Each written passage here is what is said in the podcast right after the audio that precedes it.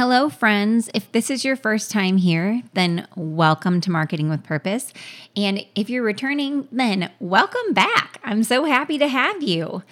So my name is Monica Pitts, and I'm your host today. And I am going to talk about eight hidden things every website needs. I'm basically on a mission to eradicate the web of naughty, mean girl websites, because some websites are literally like mean girls. So what I mean by that is there are some sites that just, they just totally stink, right? You look at them and you're like, this website stinks. But there are also a lot of sites that are quite lovely on the outside. They're really pretty on the outside, but they're like mean girls on the inside. Basically, they're shallow because they lack the things that they need to be compliant and well-rounded websites. Now, when I say compliant, I I mean, compliant can mean a lot of things, right? It needs to be compliant with Google because Google has expectations of websites that it uses to determine whether or not it's going to share your site with people who are searching for things that you might offer. There's also user expectations, and then also the government. The government has expectations in certain parts of the world and certain states of the United States. And I really think the only reason that these websites don't have all the necessary components to make them compliant is because website design is a lot like the Wild West, right? Anyone with ambition can stake a claim. But I mean, hey, there's more than enough gold in this mine, right? Some people need to have professionally designed sites while others have D I Y sites. Some people are building websites for the very first time, and it's this growth experience. So there's an educational gap that we need to bridge. And my goal today is to give marketers and business owners and executive directors the vocabulary that they need to push for a website that's as great on the inside as it is on the outside, and to make a checklist for web developers who don't already have it to improve the websites that they build.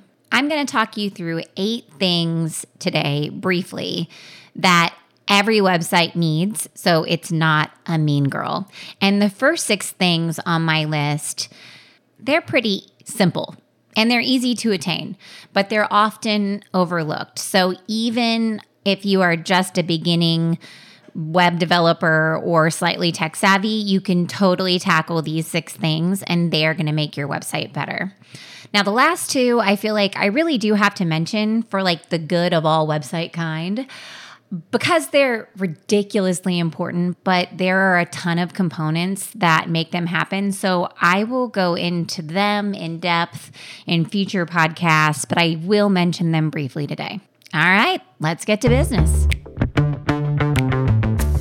You're on a mission and you just need more people to know about it. And whether you're brand new to marketing or a seasoned pro, we are all looking for answers to make marketing decisions with purpose.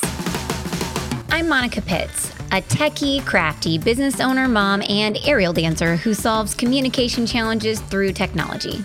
This podcast is all about digging in and going digital. I'll share my marketing know-how and business experience from almost twenty years of misadventures. I'll be your backup dancer, so you can stop doubting and get moving towards marketing with purpose. Okay, so to get started, I'm going to list off these eight things that every website needs, and then I'll go through them each one by one. So first, you need an S S L certificate. Second, cookie compliance. Three, tracking. Four, a privacy policy. Five, a custom favicon. Six, unique page titles that actually make sense. And then seven is A D A compliance. And last but not least, number eight is fast loading. All right, so let's start at the top with an S S L certificate. Now, most major web hosts offer an S S L certificate with your hosting space. And if you're not sure whether or not you have one, all you have to do is pull up your site and then look at the U R L in the browser. So the U R L is your site name, like w w w dot may create dot com. Look at that up in the top of your browser. And if it has a padlock next to it, or if it has H T T P S, that S is really important in front of it, then you're golden. So you can just like pat yourself on the back and just move on to number two. because you're covered. Now, the main purpose of S S L certificates is to protect your website and any sensitive data transmitted to and from your site, like a credit card, username and password information, identity specifics, and more. But even if you're not collecting that information, you still have to have one. Like, this is a rule. This is a Google rule you have to follow. If you don't have one, then Google might block your site or stop serving it in search results altogether, and that is like a super bad deal. So you need to get one, period. There you go. So moving on to number two, cookie notification.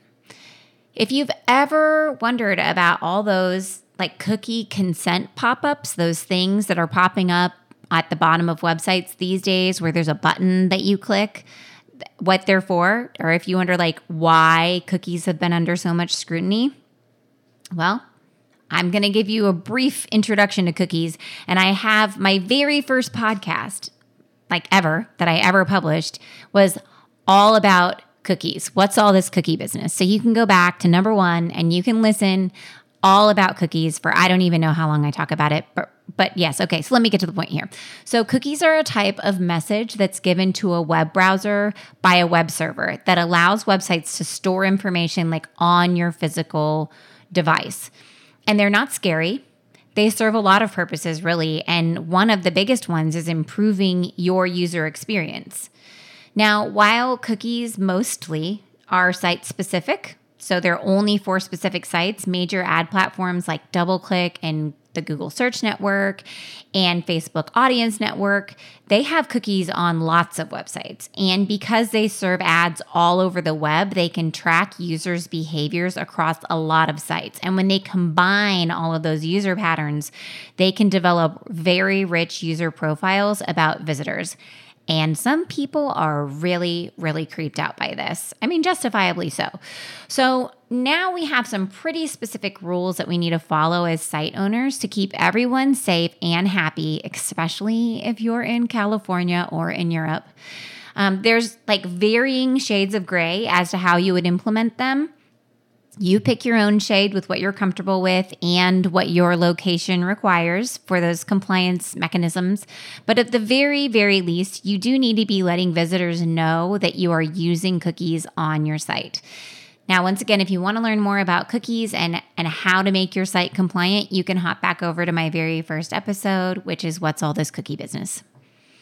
Okay, so number one was you needed to have an S S L certificate. Number two is meeting cookie compliance. Now number three is tracking. You need to have some way of tracking visitor behavior on your site. Now, I know that that cookie stuff sounds nasty, but really there is no shame in tracking. None whatsoever. And you do use cookies to track visitor behavior, and that's okay. It's actually essential as long as you're upfront about it, right? As long as you tell people, this is what I'm doing, it's all good. Because how people act on your site will help you make decisions about how to make the site better for them, not just for you, but for them, right? We're all about having the best visitor experience possible. Now, my team uses Google Analytics, and you might even have it installed on your site and just not know about it. I actually talked about that in a recent podcast, how to tell what people are doing on your site. So if you want to check out whether or not you have Google Analytics installed, you can just hop over there and listen to that podcast. Now, if you are one hundred percent compliant with the European Union and the General Data Protection Regulation Act and e-privacy policy regulation, blah, blah, blah, blah, basically all the rules in Europe and California about cookies, then you're not going to get a whole picture of what people are doing on your site by just using Google Analytics, because you can only track visitor behavior when people opt into the tracking, because you have to give them the option of the cookie, right? But you can complement your Google Analytics data with other basic tracking information from things like server-side tracking, where the server that hosts your website is literally tracking what's going on on the website, because that doesn't require a cookie. Um, and there's other non-cookie tracking plugins as well that are compliant with those rules. So We use a free version of W P Statistics on a number of websites for this purpose to kind of round out that data.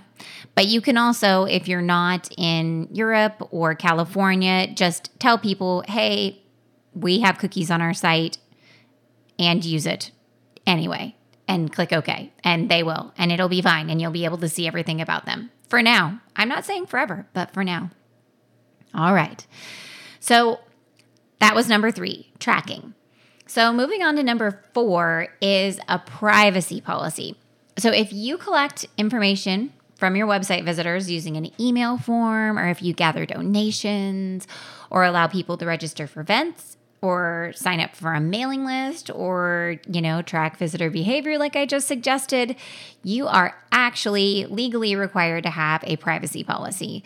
Like if you are using Google Analytics, you're legally required to have a privacy policy. And a lot of people don't know that because it's in the fine print, but it is important, right? Um, your privacy policy is really just meant to inform visitors about how you collect information. So you're going to tell them how you collect it, how it's used, if it's protected, or if you're going to trade it with somebody else. And most people are real honest and they're not trading your information. But it doesn't just talk about their personal information. It also talks about the usage of cookies and whether or not you plan to contact them through your marketing, and how to contact you with questions about your privacy policy. Now, the tricky thing is, is with the cookie stuff that's going on out there, the privacy laws are continually in flux. And so I usually don't suggest having like a stagnant privacy policy on your site. For our clients, we actually use a service that builds and hosts the privacy policies for their site on the privacy policy generator site. So it's always updated with the most up-to-date legal information, and it's just part of the service that they provide. It's just the best way to like C Y A, right? Um, and then once you have your privacy policy built, even if you just wrote it yourself, you just put a link to your privacy policy in the footer of your website, and then you're golden. And, you know, you're meeting all of the rules and regulations. All right. So number five is a custom favicon. And I admit that you can totally see a favicon. But it's really small, okay? And people often forget about it. So the favicon is like the it's the teeny tiny picture that shows up at the top of your web browser on the tab. That's where you're going to see it. So all those tabs across your web browser, the pictures that are showing up next to the, the title of the tab up there, those are called favicons.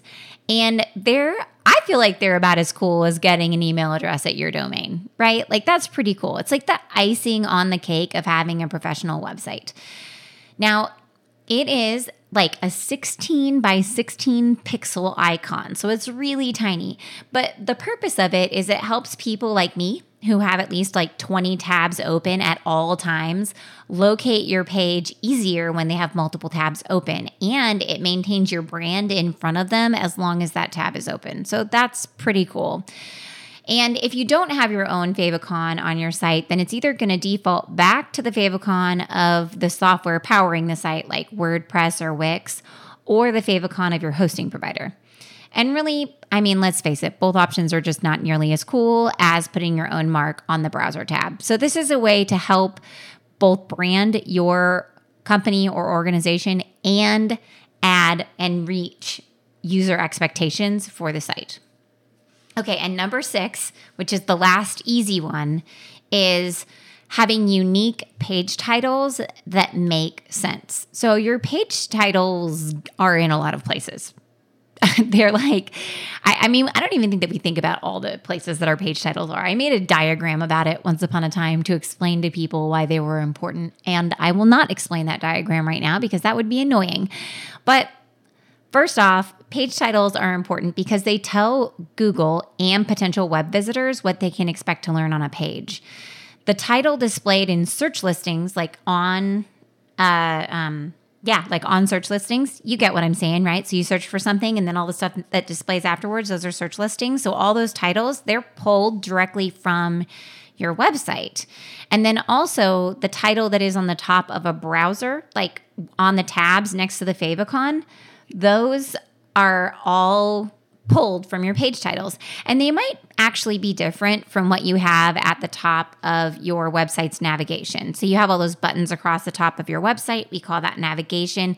And they might have different names than what your page titles actually are in the page tabs. Gosh, I keep using the word page over and over again. No, and the browser tabs, and then also um, on those search listings. The title that's referenced in search listings and in browser tabs is actually pulled from the code of your page. It's called a title tag. Some people also call it the meta title. And if you think about those search results, they're like an ad. You're trying to get somebody to click on it. So you need to make sure that you have a page title that really makes sense and tells people what's on the page so they'll click on it and go to your site. That's how you meet new people, right? This is your introductory pitch to them, is on that page title. So it needs to be unique, not the same as any of the pages on your site, and it also needs to make sense to them. And also note that the S E O gods frown upon using the same title more than once in a site. They don't like that. So you'll want to keep each page title unique just to appease them. And once again, it absolutely needs to be relevant to the page's content because you want people to click on it and go to the page and hang out and read the stuff that you have there for them. All right. So those six that were quick and easy that you can probably attain all by yourself are an S S L certificate, a cookie notification, installing tracking, having a privacy policy, a custom favicon, and a unique page title that makes sense for each one of the pages within your website. All right, so now, whew, for the good of WebKind, we are going to talk about the last two. These are so incredibly important, and there's just so many factors that weigh into them, but I have to talk to you about them because this is... You know, I'm on a mission. I'm on a mission for the good of WebKind. So the first one is A D A compliance. That's number seven on our list. Now, part of A D A compliance revolves around the structure of your website, and then other parts of being compliant are actually relative to the elements that you have in the page itself. So it's like the code and what you see. So there are so many different components. I, I like I said, I'm not going to go into all of them here. Um, but I do have to point out that as a site administrator, you have a responsibility to make sure that your site is usable by everyone. And at the very least, you can you can follow these couple rules. So make sure that the colors that you choose for the words and the background of your site provide enough contrast that a colorblind person can see your content.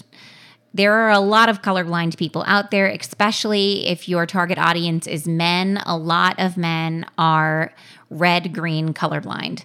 So making sure that there's enough contrast between elements that they can see what is on your site, super important. You can use modern coding techniques like divs to build your site, not tables. Those are so two thousand. Like my first websites that I ever built were all built in tables. And that's just not how we built websites anymore. We don't do that. Um, when you build something in a table, it does not allow a vision impaired person's screen reader software to easily read the content in the correct order. It's just going to jump all over the place. And it's like putting together a puzzle of things that are out of order. It's gross. Like you don't want to do that to somebody. Don't put a bunch of text on the page as an image because screen readers can't read that. And like neither can Google. So if you want your site to be found in search engines and you want to allow vision impaired people to see the content of your site, you have to actually put it into the page using H T M L. You can't just export this graphic and put this graphic with all these pretty words on it on your site. Nobody, they can't read it. Like they can't read it. Um, and so that is just a huge disservice to you and to them. You also need to make sure that the links on your website actually look like links.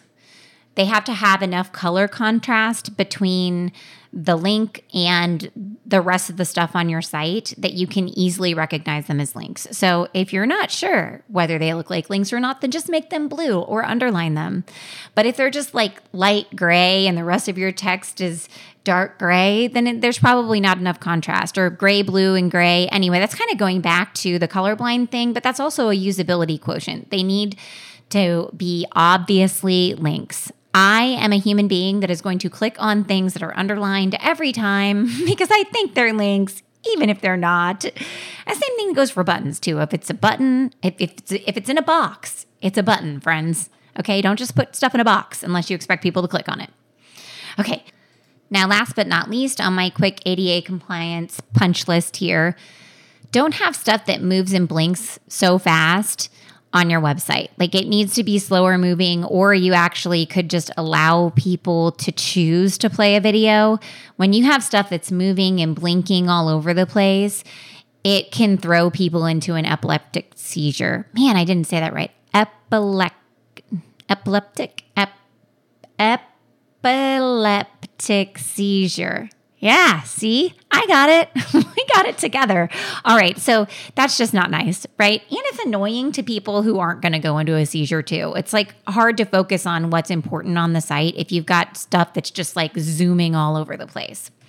Okay, so making sure that your website is A D A compliant, it doesn't just ensure that people with disabilities can use it, it makes it easier for everyone to use. These things that I just described to you, things like making sure that your colors have enough contrast, using modern coding techniques, actually using text on a page when appropriate and not images, links looking like links, not having stuff zooming across the page. These are just nice, right? It makes it easier for everyone to use it. And we could all do this. It's a nice thing to do. Okay, so now last but not least, number eight, and I'm going to do a whole podcast about just number eight. I'm pretty excited about it. I wrote like this whole explanation of what of how a fast-loading website is like a glass of water. Yeah. Oh, man, you're going to have to join me. That's just going to be riveting, riveting stuff. Okay. Number eight is fast-loading. So a fast-loading website is like the perfect marriage of form and function. You have to make sure that the things that you can see load quickly and the things that you can't see load even faster. At this point, Google's algorithm is actually insisting on fast-loading sites. It rewards fast-loading sites and it docks slow-loading sites in search results. So slow-loading websites are actually dropping in search rankings right now. And even if you don't care about Google, right? Like maybe you don't care if you ever show up in a Google search. Whoever said that? That's kind of crazy. Um, consider your website visitors, right? Because no one likes to wait. People will abandon your site before they even get to it. And that's a signal to Google that your site sucks. I'm just saying. So in the end, it really doesn't matter how gorgeous your website is if people never get there, right? They have to see it to know that it's beautiful. And now all that pretty, it's just going to go to waste because people will not sit around and wait forever for it to load. And your load time on your website is impacted by so many different things. Like I said, I'm not going to overwhelm you with the details right now, but I will break down that full formula for fast loading websites in a future podcast. So for now, I just want to encourage you to take the time to check your website's load time. You could use a free testing tool like Google PageSpeed Insights or Uptrends, that's U P T R E N D S. Or you could even check out my boyfriend, G T Metrics. He's so cool. When I found that report, I was like, whoa, now I can actually really dig in and see what's going on. I feel like they give you probably the closest to English version of things that you can do to improve your site. The other ones you're like, I don't even know what these words mean. And I'm a web developer and I don't know what the words mean. So, hey, check out my boyfriend G T. I swear he does not pay me to say these things. I just found him and I'm so in love with him that I have to tell everybody about G T Metrics. So I have a number of videos and oh man, stuff about how you can run it and what it all means and blah, blah, blah. So you can go check that out. All right. So those are the eight things, those eight hidden things that every website needs. So let's go through them just one more time. An S S L certificate, cookie compliance, tracking, a privacy policy, a custom favicon, unique page titles that actually make sense. Those are all easy things. You can do all of those things with just a teeny bit of tech savvy, okay? And then the last two things that I encourage you to learn more about are A D A compliance and how to make your website load quickly. All right, so now you can like crush your website's inner mean girl, like lay her to rest. You can use this list to like carve out exactly what you need to do, because you deserve a website that's beautiful on the inside and on the outside, right? And so does the rest of the web and all of your visitors. So thank you so much for joining me for this riveting episode of Marketing with Purpose. I really had fun talking about the eight hidden things that every website needs. And if you enjoyed this podcast, or if you learned a thing or two, please go out and review us wherever you're listening, because that will help more people find the podcast and learn all about the dorky things that I talk about on a weekly basis, right? Okay, so thanks again. And until next time, go forth and market with purpose.